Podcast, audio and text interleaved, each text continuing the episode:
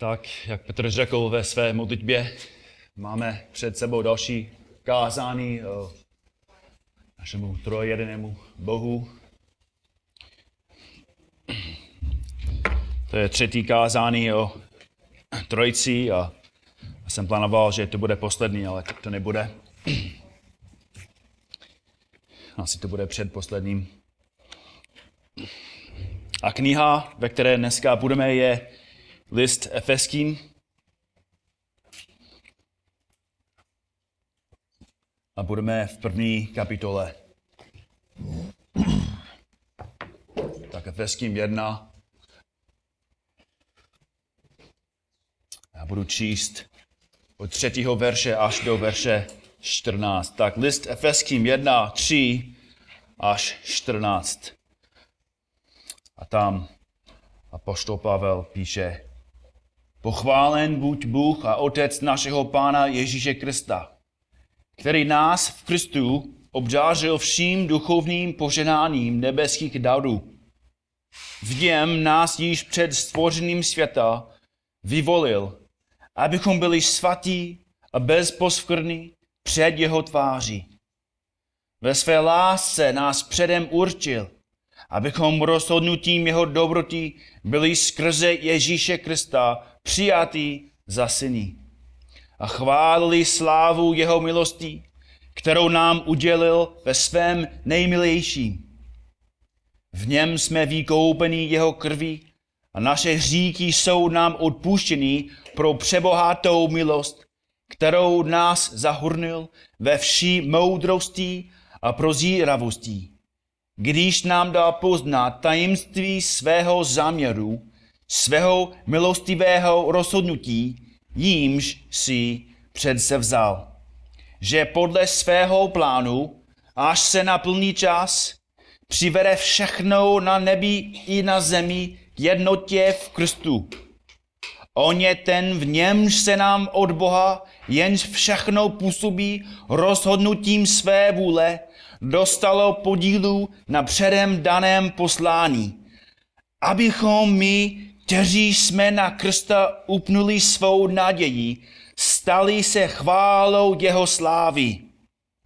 V něm byl i vám, když jste uslyšeli slovo pravdy, evangelium o svém spasení a uvěřili mu, vtisknutá pečet zaslíbeného ducha svatého, jako závdavek našeho dědictví na vykoupení těch, které si Bůh vydobil ke chvále své slávy. Amen. Amen.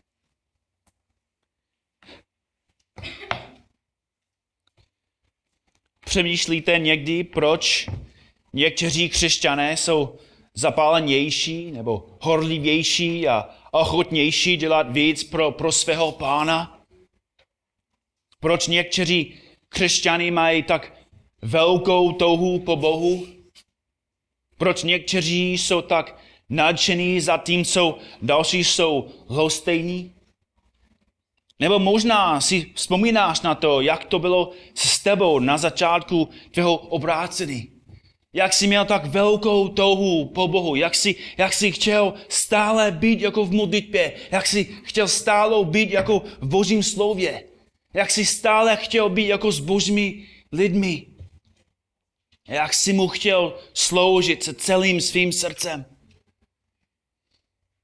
Ale časem tvůj plamen se stal plamínkem. Proč jsou křesťany, kteří, kteří měli daleko, daleko méně peněz, méně příležitostí studovat a měli daleko víc těžkostí a břemen, ale přesto udělali daleko, daleko víc pro pána, než děláme my. Proč Pavel udělal tolik? Zatím my děláme tak malo. Proč Jan Hus hodně trpěl pro, pro pravdu a zatím my pravdu někdy nechceme číst? Proč Komenský byl ochotný ztratit svou rodinu, být pronásledován a hodně trpět kvůli pravdě? Nebo proč moravští bratři a sestry odešli z domova a, a cestovali na konec světa, aby hlásali evangelium? Proč někteří z nich i dobrovolně se stali otroky, aby mohli hlásat dalším otrokům evangelium.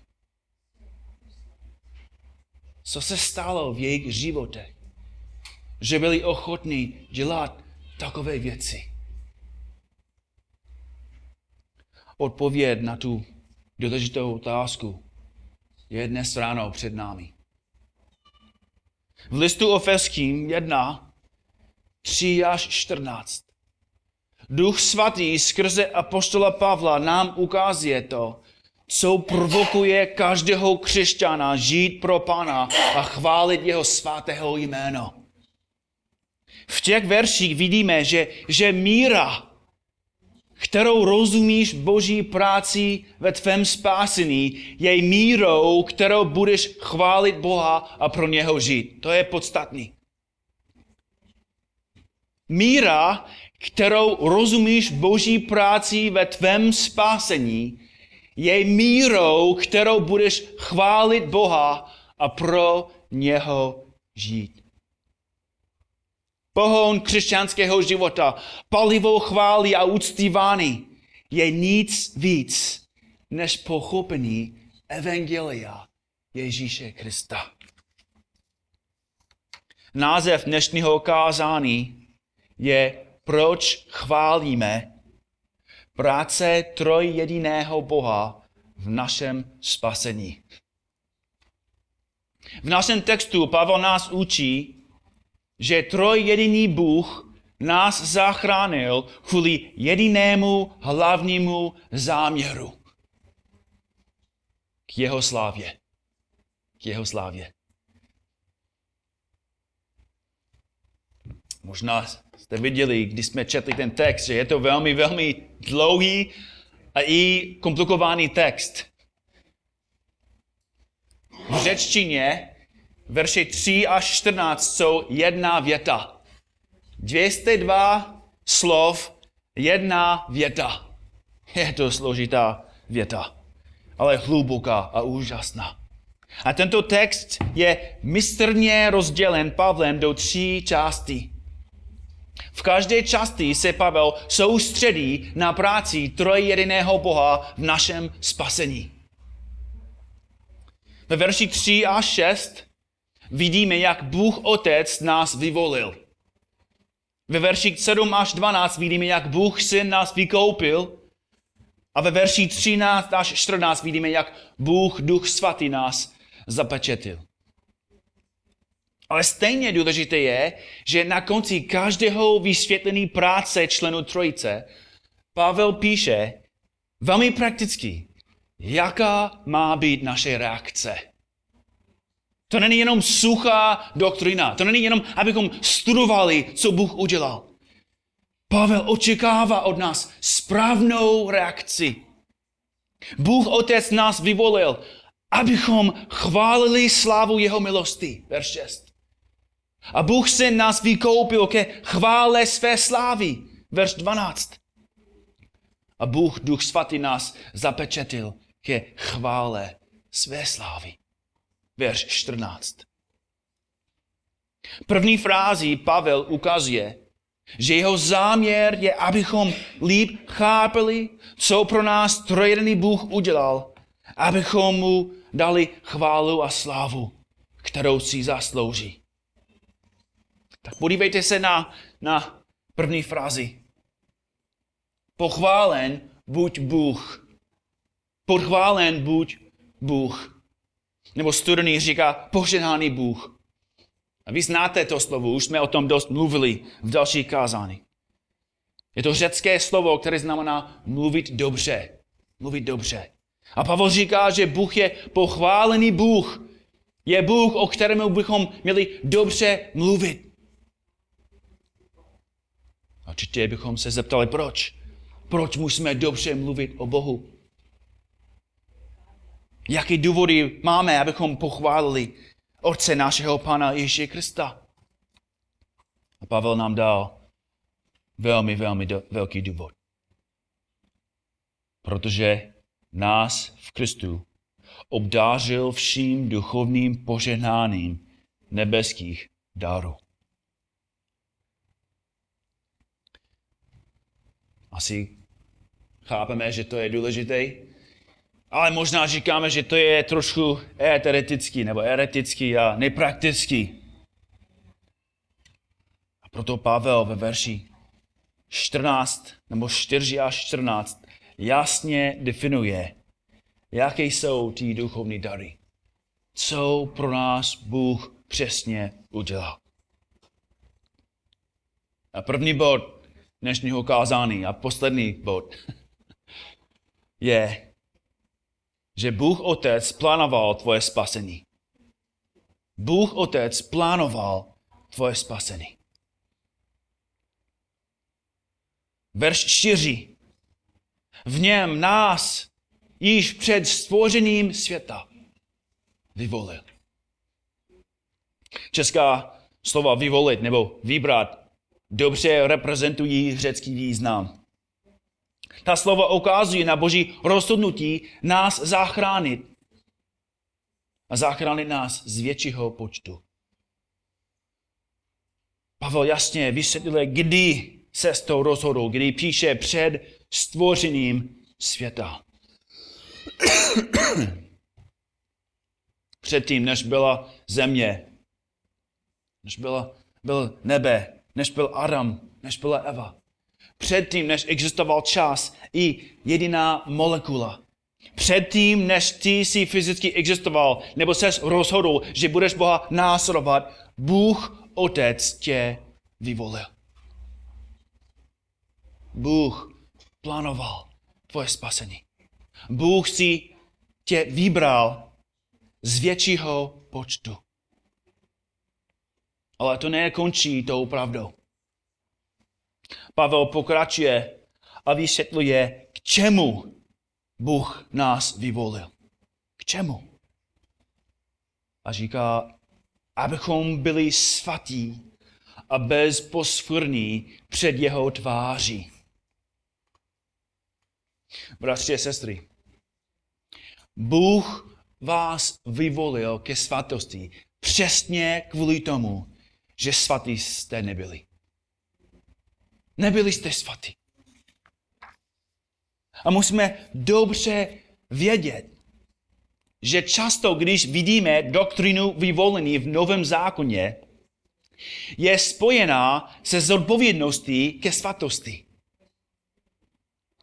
Druhý list Tesalonickým 2, verš 13 říká, my pak jsme zavázaní, bratři, pane milovaní, stále za vás vzdávat díky Bohu, že si vás vybral jako prvotinu ke záchraně posvěcený ducha a víře v pravdu. Pavel píše znovu Titovi. První verš. Pavel, otrok Boží, apostol Ježíše Krista pro víru božích vyvolených a pro poznání pravdy, která je podle zbožnosti. První list Petrův 2, verš 9. Známý verš. Vy však jste rod vyvolený. Královské kněžstvo, národ svatý, lid určený k božímu vlastnictví. Abyste rozhlásili mocné skutky toho, jenž vás povolal ze tmy do svého podivu, podivuhodného světla. Nebo list Koloským 3.12. Oblečte se tedy jako vyvolený boží, svatý a milovaný nebo první list tesalonickým 4.7. Neboť Bůh nás nepovolal ke nečistotě, nýbrž k tomu, abychom žili ve posvěcení. Druhý list Timoteovi 1, verš 9. On nás zachránil a povolal svatým povoláním, ne podle našich skutků, nýbrž podle vlastního předsevzetí. A podle milosti, kterou nám darovalo v Kristu Ježíši před věčnými časy. Bratři a sestry, my jsme studovali doktrinu vyvolení jen pět minut. A už vidíme, jak praktická je ta doktrina. Boží slovo nás učí tu doktrinu, aby ta doktrina provokovala v nás svatost a čistotu. Do určité míry je to jedno, jestli věříš ve, vol, ve vyvolení nebo ne. To je jedno, jestli jsi kalvinista nebo arminian.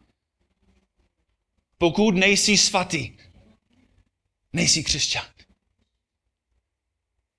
Bůh tě vyvolil ke svatosti. A pokud jsi vyvolený, budeš svatý. A tento text je ještě hlubší o tom, co pro tebe udělal Otec.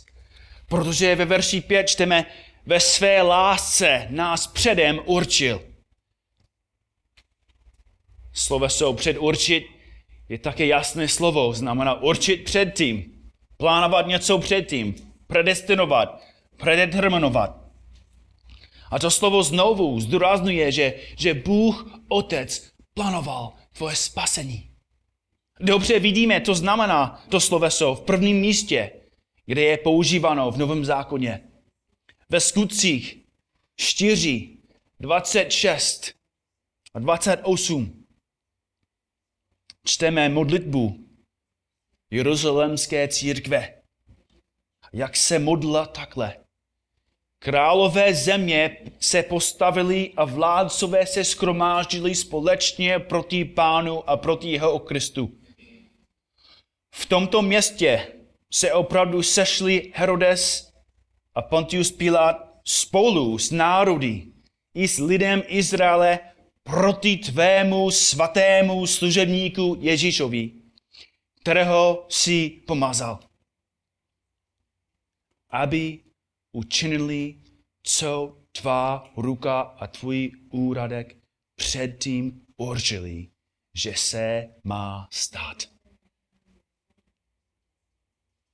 Jinými slovy, všecko, co se stalo, od začátku do konce, byl naplánovaný Bohem.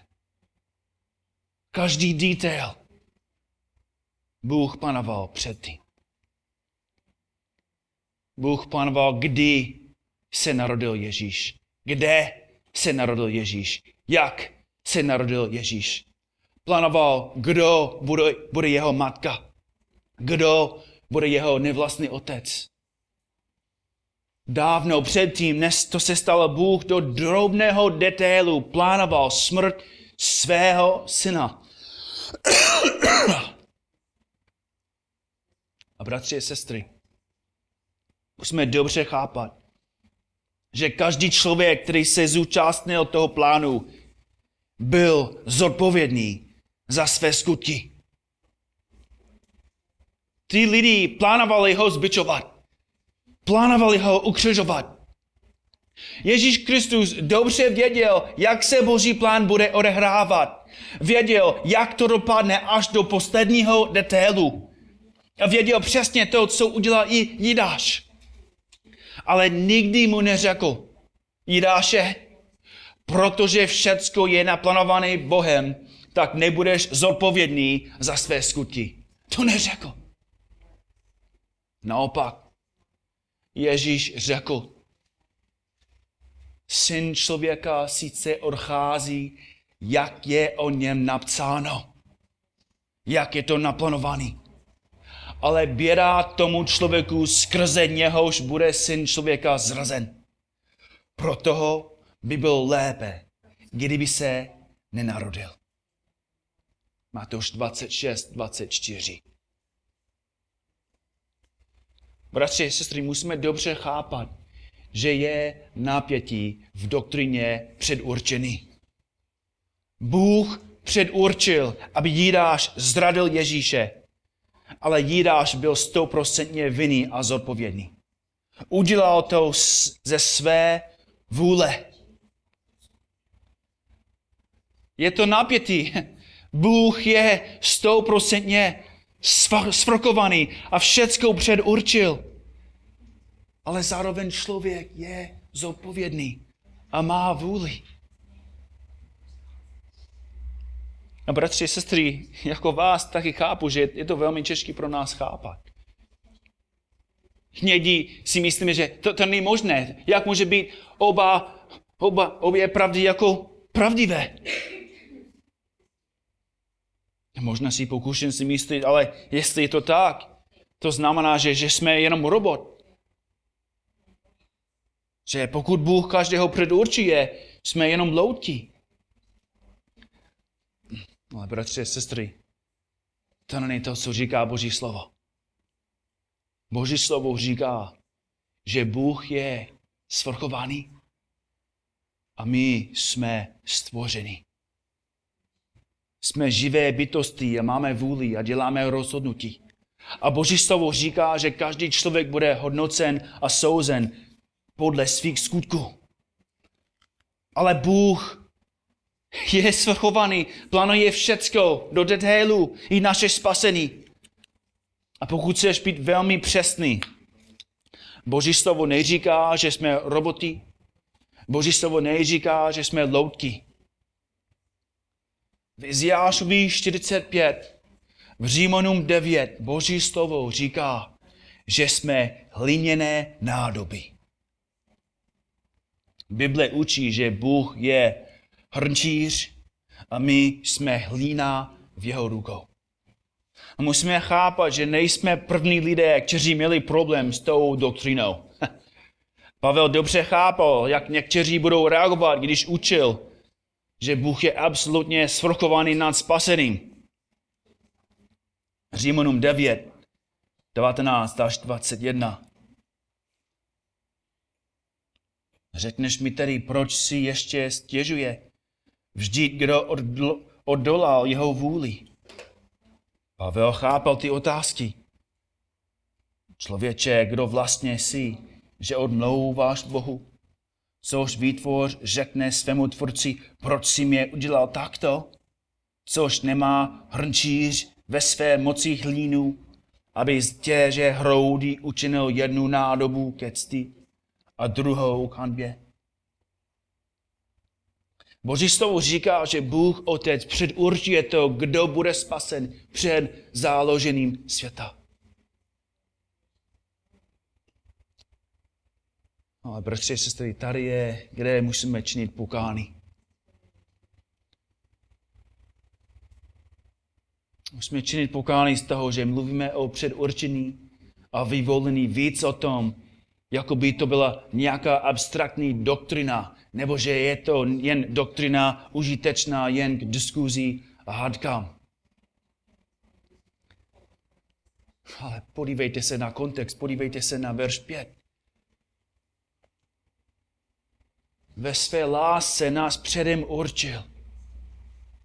Proč? Abychom rozhodnutím jeho dobroty byli skrze Ježíše Krista přijatý za syny. Studený píše, když nás podle zalíbení své vůle předurčil sobě k synoství, synovství skrze Ježíše Krista. Slovy, bratře, sestry, předurčený ukazuje na Boží lásku.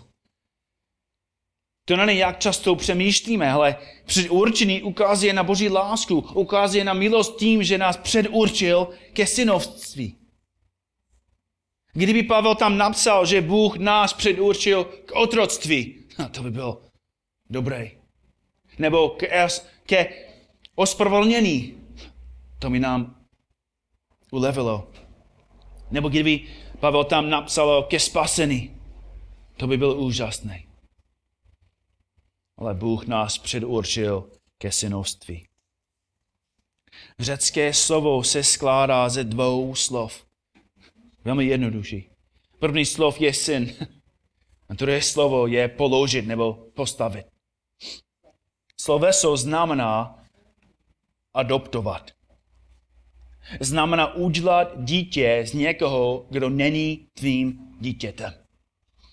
Adopce znamená, že je teď jako, neznamená, promiňte, adopce neznamená, že je teď, teď jako tvoje děti, nebo skoro tvoje děti znamená, že je absolutně legálně tvým dítětem. Znamená, že, že má všechna privilegia a práva, jako mají tvoje vlastní děti. Má stejný přístup k tobě, jaký mají tvoje další děti. Dostává stejná privilegia, stejnou lásku, stejnou péči. A ve skutečnosti nemůžeš ani říct, že to není tvoje skutečné dítě. I když je adoptován, je to stoprocentně tvoje dítě. To je přesně to, co myslíme, nebo co myslí tento verš. My jsme boží děti. Římanům 8, 16 až 17. Sám ten duch svědčí spolu s naším duchem, že jsme děti boží. Jsme-li však děti, jsme i dědícové. Dědícové boží a spolu dědícové Kristovi. Pokud v skutku spolu s ním trpíme, abychom spolu s ním byli také oslaveni. Bratři, sestry, musíme dobře chápat to, co Boží slovo říká.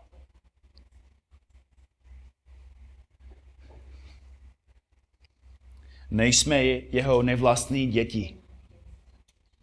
Nejsme v jeho domě jenom dokud další nepřijde, aby nás neadoptoval. Bratři, sestry, Boží slovo říká, že jsme dědicové Boží a spolu dědicové Kristovi. Že, že máme stejný přístup k Bohu, jak má pan Ježíš.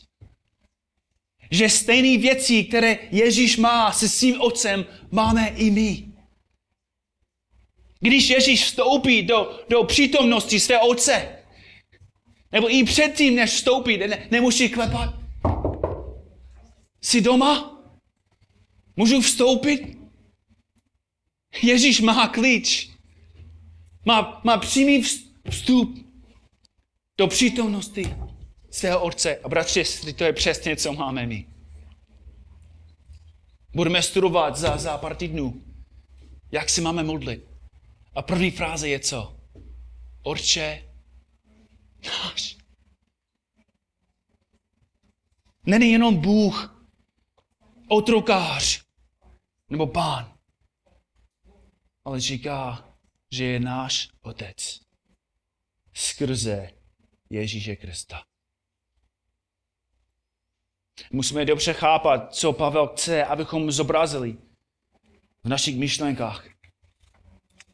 Kdybys chtěl někoho adoptovat, šel bys do dětského domu.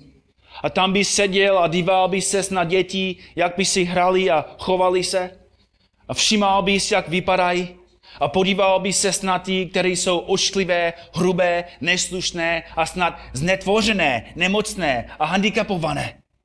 A podíval bys se na ty, které jsou krásné, hodné a zdravé. A snad bys čekal, dokud by jeden z těch krásných k tobě nepřišel a, a neseděl vedle tebe a s úsměvem s tebou nezačal mluvit. A možná bych chtěl, abys mu nebo, nebo jí četl nějaký příběh, nebo abys jim řekl něco o svém životě. A na konci své navštěvy si si jistý, koho si vybral. Odešel bys s velkou radostí, že budeš adoptovat inteligentní, zdravé, hodné dítě. Ale bratři a sestry, to není to, co pan udělal. To není, co Pavel zobrazuje v naším verši. Protože to není vůbec pravda. Bůh nešel do siroččince nebo do dětského domova. Nenašel bezmocné dítě zanechané svými rodičem. Bůh nás předurčil a nás vyvolil ze skupiny ošklivých hříšníků, kteří ho nenáviděli kteří nebyli jen špinaví na venek, ale kteří smrdili a páchnili zevnitř. A před stvořením světa, když Bůh dobře věděl, jaký člověk budeš, jak budeš proti němu žít a bouřit se, jak budeš ho ignorovat a nenávidět, jak si budeš jemu rouhat, podle zalíbený své vůle předurčil tě ke synoství skrze Ježíše Krista. Možná jsem se zbláznil, ale pro mě je ta doktrina i lepší než ospravedlnění s vírou. Že nejsem jenom zachráněn a ospravedlněn, ale že jsem Boží syn. že mám stejná pravidla, stejný přístup, jak má Ježíš Kristus, to je neuvěřitelný. Je to neuvěřitelný. Ale musíme tomu věřit. Je to pravda. A jestli tomu věříme, musíme věřit celému kontextu. Jen v kontextu vyvolení můžeme chápat, jak úžasná je adopce. Když se díváme na tu doktrinu mimo svůj kontext, nevyhnutelně tvoje otázka bude, proč Bůh nevyvolil ostatní? A proč nepředurčil je? Jestli Bůh je sforkovaný, proč nezachraňuje celý svět? Proč nepředurčil je v tomto domě a je v té rodině a je v tamhle a je v tomto národu? To není férové. To je bohužel, jak hodně lidí reaguje. Ale když pochopíme Boží svrchovanost a naši adopci v kontextu naší hříšnosti, otázka nebude, proč je. Otázka bude, proč já. Proč já? Proč Bůh mě vyvolil? Proč Bůh mě předurčil k synoství? Proč ne oni spochybňuje Boží spravedlnost? Proč mě vede k úžasu nad Boží milosti? Ze všech hříšníků z nich je hodně, kteří jsou morálně lepší, snad i vděčnější než ty. Proč Bůh tě předurčil? Odpověď je ve šestém verši.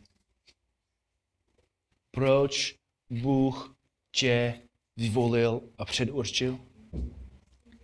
Ke chvále slávy jeho milosti. Bratři a sestry, nenajdeš jinou odpověď. Nenajdeš jinou odpověď.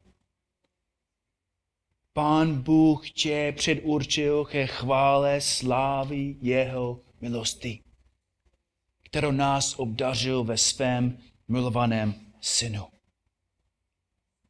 Doktrina vyvolení a předurčení může být těžká pro tebe pochopit, ale pochopit to musíš. Vyvolení a předurčení jsou kontroverzní doktriny. Někteří je nenávidí, někteří je milují, někteří jim nerozumí, někteří se snaží je vysvětlit způsobem, aby to neznamenalo to, co Bible učí, že to znamená. Někteří je chtějí vymazat z písma, další chtějí je příliš moc důraznit.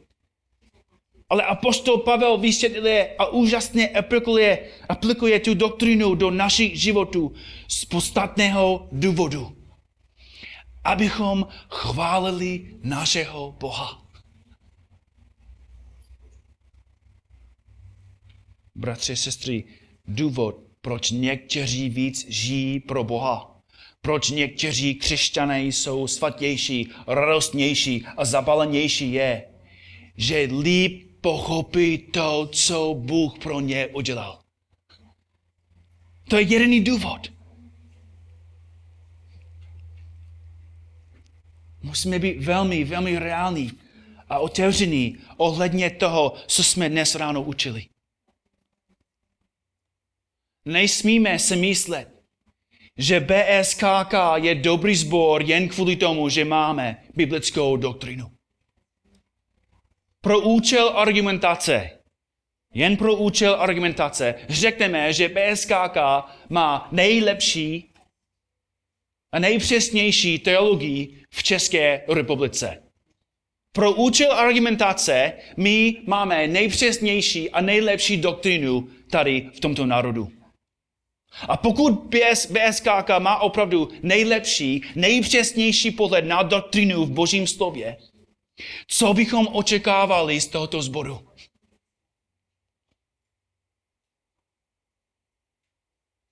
Očekávali bychom, že BSKK bude nejvíc milující, nejsvatější, nejradostnější, nejpracovitější, nejzapalenější církev v Česku. Církev plná lidí, kteří jsou velmi, velmi zaměření na Boží království. Ale bratři a sestry, víme, že to není pravda. To není pravda. Nejsme nejizradější církev. Nejsme nejsvatějším církev. Vůbec nejsme nejaktivnější v evangelizaci, ve službě a ve skutcích. Ale bojím se, že si myslíme, že, že máme nejlepší doktrinu, že máme nejlepší pohled na Boží slovo, že máme nejvyšší standard svatosti a zbožnosti. Ale bratři a sestry, je naše radost? Kde je naše zralost? Kde je naše touha evangelizovat? Kde je vaše touha víc sloužit? Kde jsou vaše zlomená srdce pro nevěřící? Kde je vaše touha trávit více času spolu?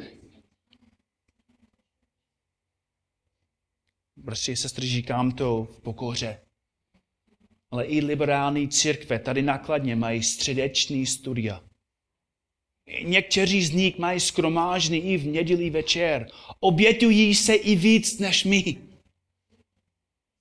Dávají víc než my. Loni jsme museli zrušit středeční studium, protože lidé přestali chodit. Před dvěma týdny jsme byli ve Wittenbergu, kde sloužil Martin Luther. Jak začal kázat Boží slovo a a vysvětlil lidem tam, co pro, pro ně udělal Bůh skrze svého syna. A když ti lidi viděli evangelium, úžasný nad tím. Celá Evropa se změnila. A minulý týden sami jsme byli v Londýně. A tam jsme slyšeli o tom, co, co pan Bůh udělal během reformace jak ty lidi hodně trpěli, jak ty muži hodně kázali, jak ty církve hodně sloužili. A musíme se zeptat, proč to nevidíme v naší době? Jaký je rozdíl mezi nimi a námi? Když hledáme odpověď na tu otázku, musíme velmi dobře chápat, že rozdíl nezačíná v tom, co děláme. Hlavní problém u nás není, že méně evangelizujeme, nebo méně se schromážďujeme, nebo že méně obětujeme čas a peníze.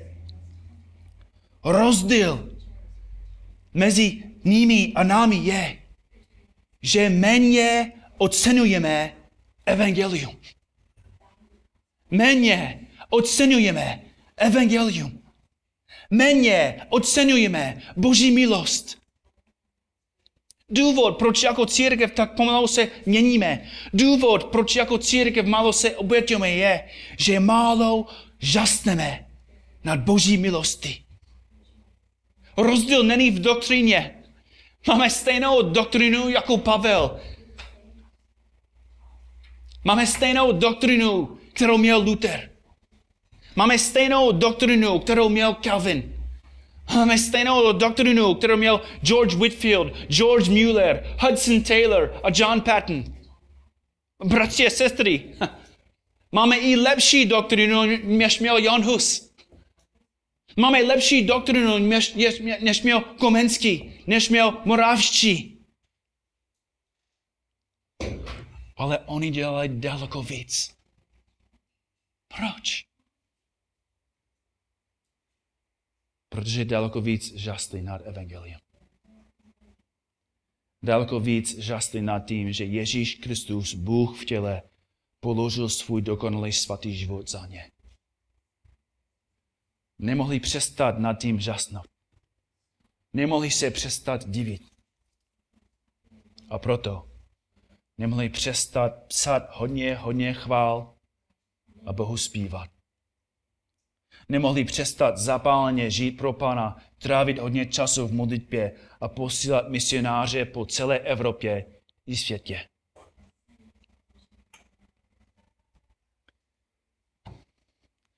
Jako církev, jako individuální osoby, naše největší problém je, že málo milujeme evangelium. Pravda Evangelia se dotkla naší mysli, ale málo dotkla se našeho srdce.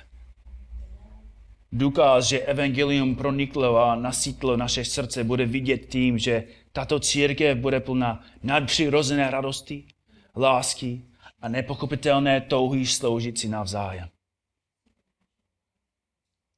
A bratři a sestry, musíte chápat, že můj cíl dnes je, není vás zbičovat. Můj cíl není, abys měl pocit viny. Můj cíl je stejný cíl, který měl Pavel. Můj cíl je, aby náš trojedený Bůh dostal to od vás, co si zaslouží.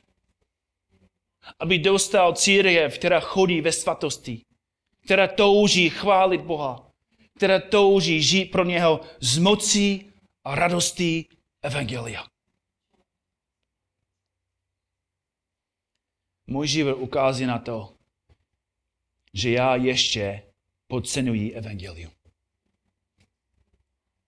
Bratři, sestry, když zkoumám svůj život, když se dívám do svého srdce, když vidím, jak málo pracuju pro Pána, ten problém je, že já ještě podceňuji Evangelium.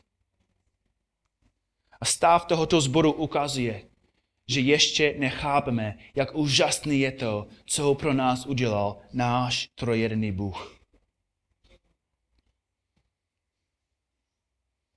A nejsme sami. Nejsme sami. Víte, bratři a sestry, že zbor v Efezu měl stejný problém. Podcenili Boží milost.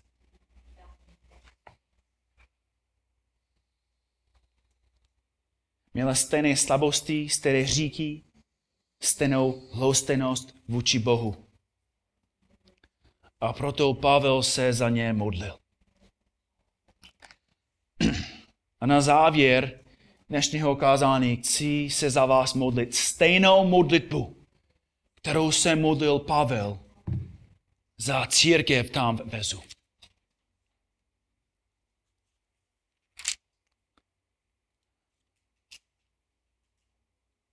Ta modlitba stále platí.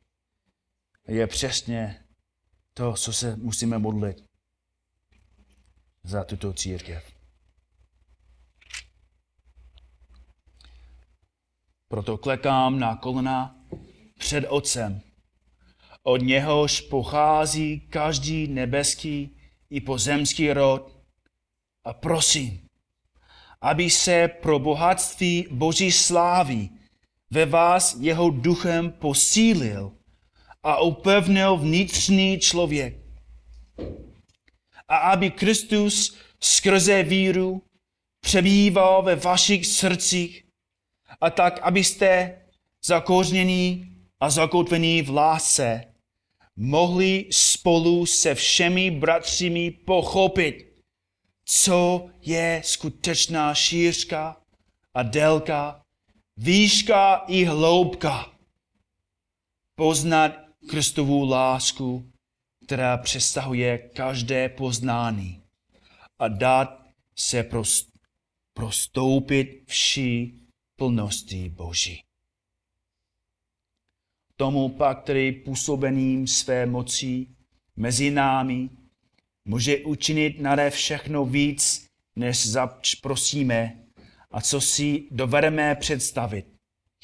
Jemu samému buď sláva v církvi a v Kristu Ježíši po všecká pokolení na věky věku. Amen. Amen.